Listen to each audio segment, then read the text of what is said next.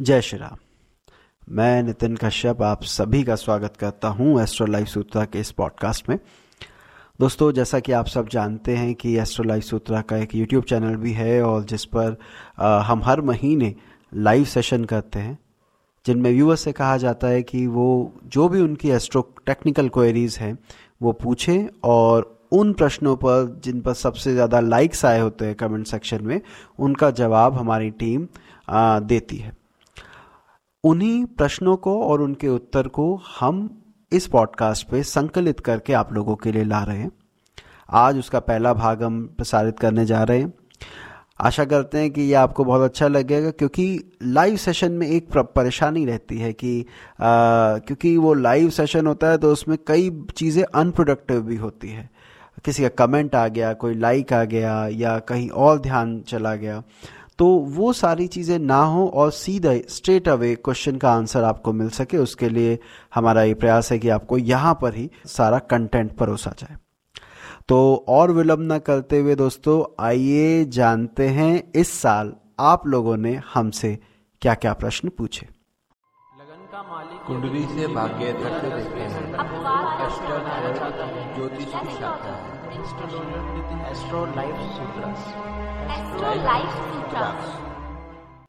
महावीर वालवड़े जी का प्रश्न था, जय श्री राम गुरु जी सूर्य शनि युति को हम किस प्रकार से देख सकते हैं?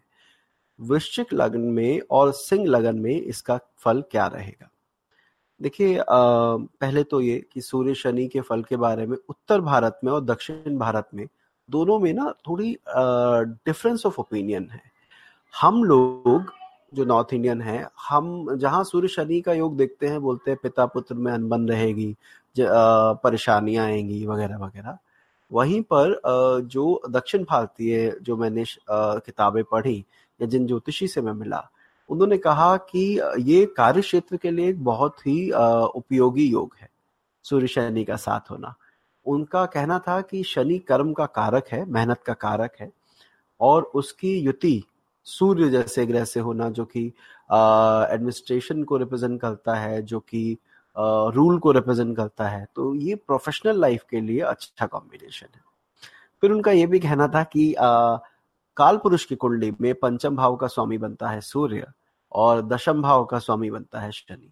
तो त्रिकोण के स्वामी की काल पुरुष के त्रिकोण के स्वामी की काल पुरुष के केंद्र के स्वामी के साथ युति राजयोग क्रिएट करती है, यानी फाइनेंशियल ग्रोथ के लिए सूर्य शनि कॉम्बिनेशन अच्छा है। फिर वालवड़े जी का प्रश्न बड़ा सीधा सा था कि भाई सिंह लगन में क्या होगा? अगर सिंह लगन में सूर्य शनि की युति हो तो। देखिए, पहले तो ये देखना होगा किस भाव में है, लेकिन अगर मैं एक जनरल प्रिंसिपल आपसे शेयर करूँ तो यहाँ लग्न अधिपति और सप्तमाधिपति दोनों साथ बैठे हैं। जब लग्नाधिपति और सप्तमाधिपति साथ बैठता है तो वैवाहिक जीवन के लिए ये अच्छा माना गया है बशर्ते बशर्ते कि सूर्य से शनि अस्त ना हो। तो इसको आप इस तरह देख सकते हैं। आगे बढ़ते हैं। इसके बाद विजय विश्वनाथ जी का प्रश्न था इफ़ अ जातक is born in Kanya lagna and Budh is place in the eleventh house in Cancer sign in its own nakshatra Ashlesha Then, during the Mahadasha of Mercury, in what period will Mercury get activated? Will it give the native results financially?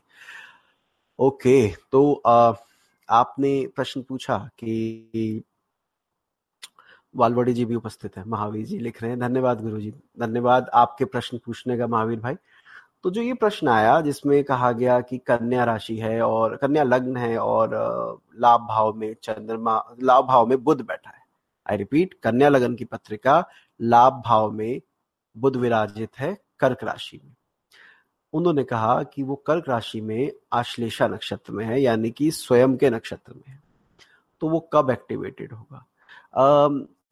जिनका भी ये प्रश्न था, उनको मेरा सुझाव ये रहेगा कि वैसे तो देखिए फाइनेंशियली हाँ ये पॉजिटिव रिज़ल्ट देना चाहिए, जितना आपने बताया उसके आधार पर। एक बात का बस ध्यान रखना कि आश्लेषा के चौथे चरण में यदि अगर मरकरी भी हो तो भी वो परेशानियाँ दिखाता है क्योंकि ये गंडांत की डिग्री है। ये आश्लेषा का चौथा चरण बहुत शुभ नहीं माना गया, परेशानियाँ दिखाता है। तो इवन अगर मरकरी भी वहाँ पर हो तो वो भी परेशानियों का सबब बनता है, कारण बनता है। तो इस समय पर इस समय पर फाइनेंशियल ग्रोथ होने की संभावना ज़्यादा है। परंतु सेहत के लिए ये समय ज़्यादा शुभ नहीं होगा। आगे बढ़ते हैं। प्रमेश देदिया जी का प्रश्न है। आ, नमस्कार सर। नीच भंग के लिए आपके एक वीडियो से पता लगा कि जो ग्रह जिस भी राशि में है वो उच्च का होता हो वो चंद्र कुंडली में अगर केंद्र में हो तो नीच भंग हो जाता है। अर्थात मान लीजिए हम शनि की बात करते हैं। शनि अगर कुंडली में नीच का है लेकिन अगर शनि जिसके घर में उच्च का होता है दैट इज़ वीनस तो लाभ में उच्च का होता है। शुक्र यदि चंद्रमा से केंद्र में हो तो नीच भंग हो जाता है। तो ये एक नियम है जो हमने डिस्कस किया था। तो इनका ये कहना है, इसका मतलब गुरु कभी नीच का फल नहीं देगा। इनका क्यों कहना है ऐसा? देखिए, गुरु अगर नीच का हो तो हम देखेंगे गुरु किसके घर में उच्च का होता है? तो गुरु उच्च होता है कर्क राशि में, यानी कि चंद्रमा के घर में। और चंद्रमा स्वयं से केंद्र में तो हमेशा ही रहेगा, यानी कि एक ही आइडेंटिटी है तो केंद्र में रहने की तो संभावना है ही। आ, तो कहने लगे इसका मतलब तो गुरु कभी नीच होना नहीं चाहिए। फिर उन्होंने ये भी कहा कि किसी जोशी ने उन्हें कहा भी था कि पंडित ने बताया था कि गुरु कभी नीच के फल नहीं देता है लेकिन लॉजिक नहीं बताया था। मेरे भाई मैं थोड़ा सा यहाँ पर मेरी ओपिनियन थोड़ी अलग है। देखिए चंद्रमा और मंगल चंद्रमा और गुरु क्षमा कीजिएगा इनके नीच भंग जब हम पढ़ते हैं तो जो जनरल कंडीशन है वो गुरु और मंगल पे कुछ जगह पे एक्सेप्शन की तरह लगती मैं दोबारा समझाता हूँ। मान लीजिए किसी का सिंह लगन है।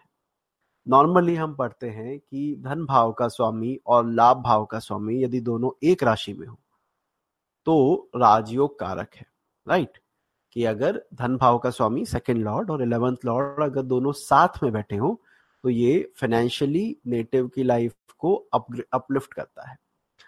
लेकिन अब यदि सिंह लगन की बात करें तो वहाँ पे तो लाभ का स्वामी भी बुद्ध बनेगा और धन भाव का स्वामी भी बुद्ध बनेगा।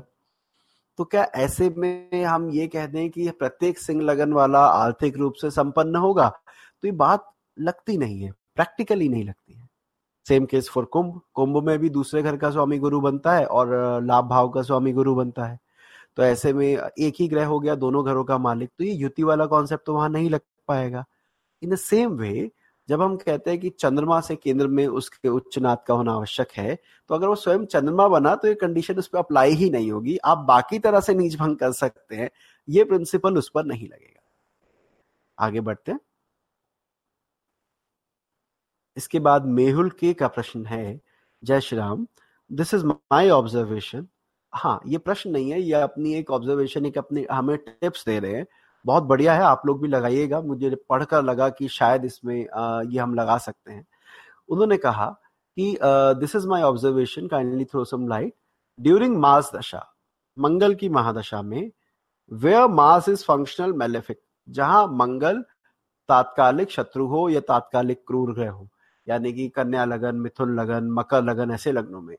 उन्होंने कहा, अगर मंगल की दशा आती है तो it is observe that wherever sign Cancer falls in the chart problem arise in those area तो कहने लगे, जहाँ मंगल नीच का होता है, यानी कि कर्क राशि में तो कहने लगे कि कर्क राशि की से संबंधित परेशानियाँ अवश्य होती है। मैं रिपीट करूँगा, नियम दोबारा सुनिएगा। जिस ग्रह की महादशा चल रही हो, यदि कुंडली में वो छह आठ बारह का स्वामी है इन्होंने पर्टिकुलरली मास का एग्ज़ाम्पल दिया तो मंगल के एग्ज़ाम्पल से समझते हैं। मान लीजिए कन्या लग्न है, उसमें तीसरे और आठवें घर का स्वामी बुध मंगल बनेगा। अब वो कह रहे हैं, मंगल की महादशा चल रही है। तो उनका ये कहना है कि मंगल की महादशा में जहाँ पर भी कर्क राशि पड़ी, कर्क क्यों? क्योंकि कर्क में मंगल नीच होता है। तो बोलने लगे कि वहाँ से संबंधित परेशानियाँ देखने को मिलती है। यानी अगर किसी, आप में से किसी की अब का भी कन्या लग्न है और मंगल की महादशा है तो उस दशा में लाभ और बड़े भाई को कष्ट रहेगा। लाभ प्राप्ति में बाधा आएगी और बड़े भाई को कष्ट रहेगा। अब ये नियम मैंने पहली बार पढ़ा है लेकिन मुझे लगा कि इसमें कुछ जान हो सकती है। तो अब एक काम करेंगे इसको लगाएँगे और देखेंगे कितना ये रिज़ल्ट गिविंग है। आ, और क्या इसका दूसरा साइड यानी कि जब कभी भी ऐसा कोई ग्रह उच्च जिसकी दशा चल रही वो कहीं उच्च होता हो तो क्या उसके ज़्यादा फल देगा? वो भी हम चेक कर सकते हैं। आगे बढ़ते आगे प्रश्न पूछा है अगेन प्रमेश दे दिया दे, दे दिया जी का प्रश्न था।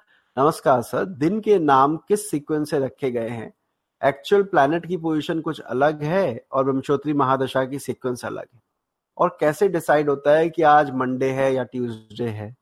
आम, देखो प्रमेश भाई आ, आपका जो प्रश्न है इसका उत्तर एस्ट्रोनॉमी में है। एक श्लोक है प्रॉपर, उसमें बताया गया है कैसे ये दिनों के नाम नाम डिसाइड हुए। होरा, जो शब्द है, जो एक घंटे के लिए लिया जाता है। अंग्रेज़ी में जिसे आर कहा जाता है एच ओ यू आर हमारी भाषा में जो संस्कृत में उसे होरा कहा गया। तो होरा के आधार पर, पच्चीसवीं होरा के अनुसार ये डिसाइड होता है कि किसका दिन कब पड़ेगा। और जहाँ तक आप कह रहे हैं कि ये सीक्वेंस डिस्टेंस वाइज सही नहीं है तो आ, मुझे लगता नहीं बहुत सारे लोगों का इसमें इंटरेस्ट होगा लेकिन अगर हो अगर आप लोगों का हो तो मैं वो प्रॉपर वीडियो बनाकर आपको बता सकता हूँ कि क्यों मंगलवार के बाद बुधवार और बुधवार के बाद वीरवार आया। तो उसके पीछे एक प्रॉपर साइंटिफिक रीजन है। तो आ, कभी मौका मिलेगा तो इस बारे में भी बात करेंगे। अच्छा फिर पृथ्वीराज रॉय का प्रश्न है लग्न और लग्नेश में अगर लग्न स्ट्रांग है, नौ डिग्री का है और लग्नेश मास वीक ज़ीरो डिग्री का है, पर राशि वर्ग उत्तम है तुला में तो क्या कुंडली के सारे अच्छे योगों के फल मिलेंगे या नहीं? या फिफ्टी परसेंट मिलेंगे या कुछ और मिलेगा? क्योंकि कहा जाता है कि लगन और लग्नेश कमज़ोर हो तो कुंडली के लिए अच्छे योग का फल नहीं मिलता है। कृपया बताएँ। फाइन आपने कहा लगन की डिग्री नौ है लग्नेश की डिग्री ज़ीरो है और वो तुला राशि में बैठा है। देखो मेरे भाई तुला राशि में ज़ीरो डिग्री पर ग्रह वर्गोत्तम हो जाता है। वो भी आपने कहा आ, बहुत सही कहा। मंगल यहाँ पर शुक्र की राशि और शुक्र के नवांश में बैठा है। अच्छी बात है सौम्य राशि है सौम्य नवांश है। और आपको एक बात और बता दूँ जब आप उसमें जो डिग्री आपने बताई उसके अकॉर्डिंग वो चित्रा नक्षत्र के तीसरे चरण में होगा। ओके। जिस चित्रा, उसका स्वयं का नक्षत्र है। महादशानाथ, उसका चित्रा का, वो स्वयं बनता है। ऐसी स्थिति में ये मंगल कमज़ोर नहीं है। एक बात। दूसरी बात, आपने ये नहीं बताया कि लगन मेष है या वृश्चिक। शायद आपने बोला है। एक बार मैं देख लेता हूँ। अगर आपने बोला है तो फिर हम उसको लगन और लग्नेश, लगन स्ट्रांग है। नहीं, आपने नहीं बताया। लेकिन अगर मान लीजिए लग्न मेष है तो सप्तम भाव में बैठकर मंगल वापस लगन को देखेगा। Which is a good combination तो आप घबराइए नहीं, पूरे योगों के फल आपको प्राप्त होंगे तो कई डिग्री की वजह से आप ये मत सोचिए कि आपकी कुंडली वीक हो गई। आगे बढ़ते हैं, अभी स्वामी शिवेंद्र पूछ रहे हैं कि ज्योतिष में दारा पद क्या है? दारा पद, यानी सप्तम भाव का पद जो है जैमिनी के अकॉर्डिंग निकाला जाता है वो। प्रयास रहेगा इस बारे में अभी बात करें पहले जो क्वेश्चन आए उसे देखते हैं। फ्लाई बटरफ्लाई 15 का प्रश्न है does Ketu mahadasha always give bad result और have you seen examples of people who had good time as well especially financially yes indeed Ketu की महादशा में ज़रूरी नहीं है कि वो हमेशा ही आपको परेशानी दे ये सोचना भी गलत है आ, केतु की महादशा भी बहुत श्रेष्ठकर हो सकती है तो आप ये मत सोचिए केतु की महादशा आई तो फिर आर्थिक अवनति ही होगी फाइनेंशियल क्राइसिस ही होगा ये कुछ उस तरह से जब हम यू नो एक सब्जेक्ट पढ़ा रहे होते हैं, दशा के बारे में। तो अधिकतर क्लासिकल बुक में क्या लिखा है कि अगर आपने पढ़ना है सूर्य की महादशा में क्या होगा? तो वो बताते हैं कि भाई सूर्य क्योंकि राज्य सत्ता का कारक है, पिता का कारक है और अहंकार का कारक है तो जब अगर सूर्य बली हो तो व्यक्ति में इन चीज़ों की बढ़ोतरी होगी। राजा से फ़ायदा, सरकार से फ़ायदा, पिता से लाभ, पिता के साथ मधुर संबंध और कहीं ना कहीं अहंकार और आत्मविश्वास की वृद्धि। और अगर वही कमज़ोर है तो कह दिया गया पिता को नुकसान राज सरकार जुर्माना लगा देगी गवर्नमेंट पेनल्टी पड़ सकती है और लो कॉन्फिडेंस रहेंगे आप। लैक ऑफ़ कॉन्फिडेंस देखने को मिलेगा। पर ये बात जितनी सरलता से लिखी गई है उतनी सरलता से अप्लाई नहीं होती। क्योंकि ग्रह के सिर्फ़ नस, जो नैसर्गिक कारकत्व है उसी के आधार पर उसकी दशा का फल नहीं कहा जा सकता। यू नीड टू सी कि भाई वो जो ग्रह है, जिसकी भी अभी दशा चल रही है, वो कुंडली में किन भावों का स्वामी है? तो अगर आपने वो देखोगे तो उसके बाद आपको पता लगेगा और केतु के केस में देखा जाता है कि वो किस नक्षत्र में बैठा है। तो ये देखना ज़रूरी है। आगे बढ़ते Pragya two two, double two seven पूछते हैं, अस्त और मृत ग्रह अगर स्वराशि में बैठे हों तो गुड रिज़ल्ट नहीं देते, और अगर नीच के ग्रह अस्त, अगर अस्त और मृत हो तो रिज़ल्ट और ज़्यादा बुरा आता है।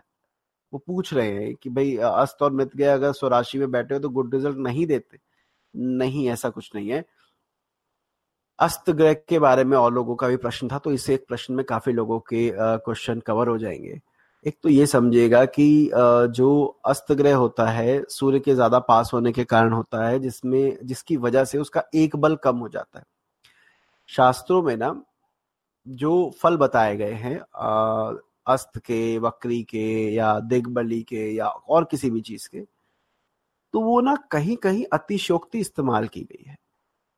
अतिशोक्ति का मतलब आप समझते हैं कि बात को बहुत बड़ा चढ़ा के बोलना, जिससे कि सामने वाले को लगे कि यार ये तो बहुत बढ़िया, जैसे अभी आपने अस्त ग्रह की बात कर। उसमें लिखा है, अगर ग्रह अस्त होगा तो वो निष्फल हो जाएगा, उसका परिणाम ज़ीरो हो जाएगा। पर, क्या कोई ग्रह जो स्वराशि का हो और अस्त होने पर अपना परिणाम शून्य कर देगा? तो तो फिर बाकी के षट बल में जो और बल है, उनको देखना ही नहीं चाहिए। अगर अस्त के आधार पर ही कहानी खत्म हो गई तो वहीं फुल स्टॉप लग जाना चाहिए। फ़र्क समझिएगा, जब कोई एक विषय पढ़ाया जा रहा होता है या एक विषय किताब में बताया जा रहा होता है तो उसका फल कितने प्रतिशत बढ़ा या कम हुआ, उसकी बात हो रही होती है। तो इन शॉर्ट अस्तग्रह भी अच्छे फल देते हैं। मैं कई बार अपने विद्यार्थियों से शेयर करता हूँ, एक पत्रिका मुझे याद है, कन्या लगन की पत्रिका है, और लग्नाधिपति बुद्ध द्वादश में सूर्य के साथ था, और सूर्य और बुद्ध में डिग्री का डिफरेंस आइडेंटिकल डिग्रीज पे थे, एक डिग्री से भी कम था। तो अब कहने के लिए वो लग्नाधिपति पूर्णतः हस्त हो गया द्वादश भाव में द्वादशेष से। परंतु वो जातक एक विदेश में वास कर रहा है और वहाँ की खुफिया एजेंसी में एक अच्छी जॉब कर रहा है। तो उसने बोला, सर, मेरी लाइफ तो बहुत आराम से पसंद मतलब मैं कह सकता हूँ कि अच्छी तरीके से गुजर रही है। और जो वो कुछ अर्न करता है, वो अपने गाँव वगैरह या जो भी दिल्ली या हरियाणा में जहाँ भी उसका गाँव है, वो वहाँ भिजवाता है पेमेंट तो मेरा कहने के बाद अस्त होने के बाद भी उसको अच्छा फल मिला। हालाँकि यहाँ पे ये हुआ, अस्त होने का फल क्या मिला कि सरकार ने ही उसकी आइडेंटिटी गुप्त रखी हुई है। सूर्य ने लग्नाधिपति को अस्त किया था। तो सरकार ने ही उसकी आइडेंटिटी छुपाई हुई है। कि भाई वो ऑब्वियसली जो खुफिया एजेंसी में काम करते हैं, उन्हें पता होगा कि आइडेंटिटी डिस्क्लोज वो नहीं कर सकते। तो इस तरह से उन्होंने बताया किस तरह का परिणाम होता है।